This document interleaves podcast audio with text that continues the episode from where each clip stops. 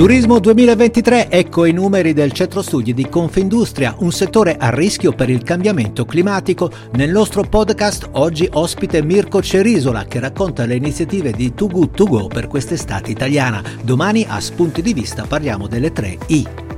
Oreca Short News è offerta da San Benedetto Indian Black Tea. Peroni nastro azzurro stile Capri.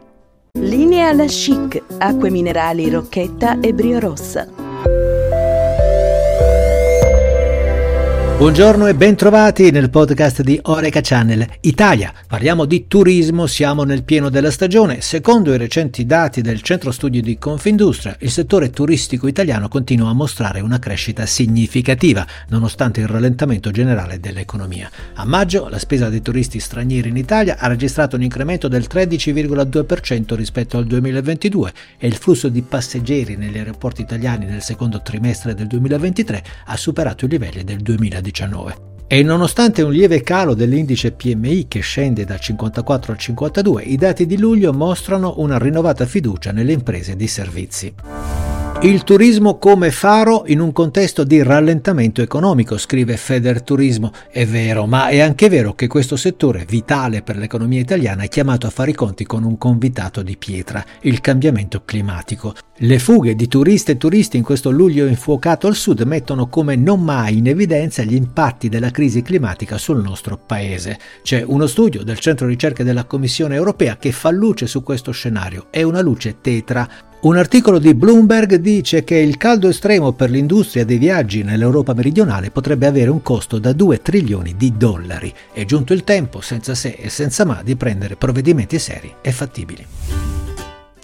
E la deriva ecologica che condiziona il clima e che poi scombina piani e destinazioni turistiche è, come risaputo, il frutto malato delle iniziative umane che impattano senza mezzi termini sull'ambiente e sul clima. Una di queste attività è certamente la produzione e la distribuzione di cibo. Ecco perché non sprecare è il primo moderno comandamento dei consumatori e operatori Oreca. Sì, si può fare e una mano possono darla a meritorie iniziative come quella di Too Good To Go. Ospitiamo nel nostro podcast Mirko Cerisola, Italian Country Director di Too Good To Go.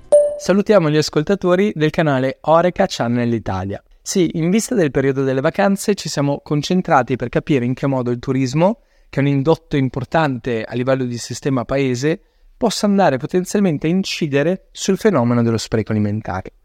In Too Good To Go, infatti, ci impegniamo quotidianamente per combattere lo spreco mettendo a disposizione dei consumatori, di negozi e di aziende strumenti facili ed efficaci e ci impegniamo per responsabilizzare una, su una tematica così importante che coinvolge davvero tutti. Secondo le previsioni di Demoscopica, sono stimate nel corso del 2023 oltre 127 milioni di turisti e 215 milioni di presenze provenienti dall'incoming straniero. L'aumento delle presenze, se rappresenta da un lato un segnale davvero positivo per il settore turistico italiano, dall'altra fa anche riflettere in un'ottica di consumo sostenibile e di spreco alimentare. Se si considera infatti che nel nostro paese no, si getta via una media di 183 grammi di cibo al giorno, che sono 67 kg all'anno, si può andare a stimare il potenziale spreco aggiuntivo che è legato al turismo che è previsto quest'anno. Parliamo, pensate, di oltre 30.000 tonnellate. Quali le iniziative in merito da parte di Too Good To Go? Per far fronte a queste previsioni abbiamo voluto incoraggiare gli utenti di due delle città che sono più amate dai turisti, Roma e Firenze, proprio per contrastare lo spreco di cibo, lanciando una vera e propria sfida per l'estate del 2023 che abbiamo voluto chiamare Lo spreco alimentare non va in vacanza.